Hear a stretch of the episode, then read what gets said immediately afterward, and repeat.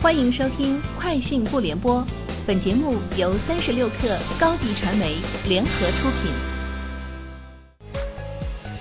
网罗新商业领域全天最热消息，欢迎收听《快讯不联播》。今天是二零二一年十二月八号。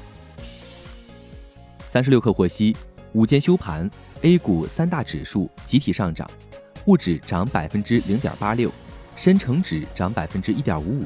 创业板指涨百分之一点七四，白酒、军工、汽车零部件板块领涨，老白干酒涨停，贵州茅台涨超百分之三，股价重回两千元以上。建材、煤炭板块跌幅居前，北交所贝特瑞涨超百分之四，北向资金净买入超五十八亿元。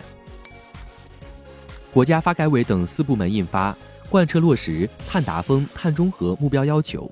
推动数据中心和五 G 等新型基础设施绿色高质量发展实施方案，其中提出，到二零二五年，数据中心和五 G 基本形成绿色集约的一体化运行格局，数据中心运行电能利用效率和可再生能源利用率明显提升，全国新建大型、超大型数据中心平均电能利用效率降到一点三以下。国家枢纽节点进一步降到一点二五以下，绿色低碳等级达到四 A 级以上。据日经新闻报道，苹果被迫降低其二零二一年的总产量目标。苹果 iPhone 十三系列九月和十月的产量较之前计划下降百分之二十。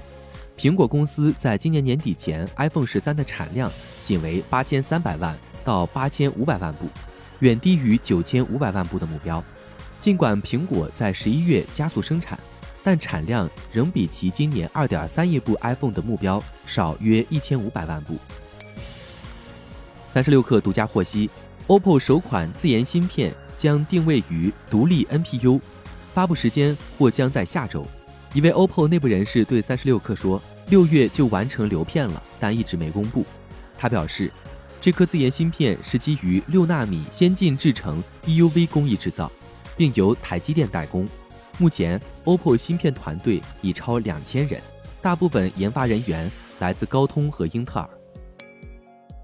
日前，中国联通召开二零二一年合作伙伴大会，并发布五 G 消息智信启航计划，上线五 G 消息冬奥应用。从大会获悉，中国联通十一月初启动五 G 消息试商用，搭建了三百余项示范应用。中国联通集团产品中心副总经理黄昌建表示，中国联通将五 G 消息纳入投资重点领域，规划投资或超过十亿元。法拉第未来 FF 召开电话会议，此前 FF 已披露第三季度初步业绩，FF 预计截至二零二一年九月三十号的三个月内经营亏损将增至约一点四三亿美元。而上年同期经营亏损约为一千八百万美元，预计截至二零二一年九月三十号，公司累计亏损约二十八亿美元。同时，FF 预计在可见的未来将继续产生重大的经营亏损。FF 表示，相信我们完成 FF 九幺项目的资金充足，该项目的投产时间目标仍为二零二二年七月。据知情人士透露，花旗集团正在推进。在整个亚洲地区剥离多个子公司的计划，目前已为多个市场的消费者资产选定优先竞购者。知情人士称，花旗选定大成银行为其泰国零售资产的优先竞标者。印尼方面，花旗选择新加坡大华银行为首选竞标者，交易代价可能在数亿美元。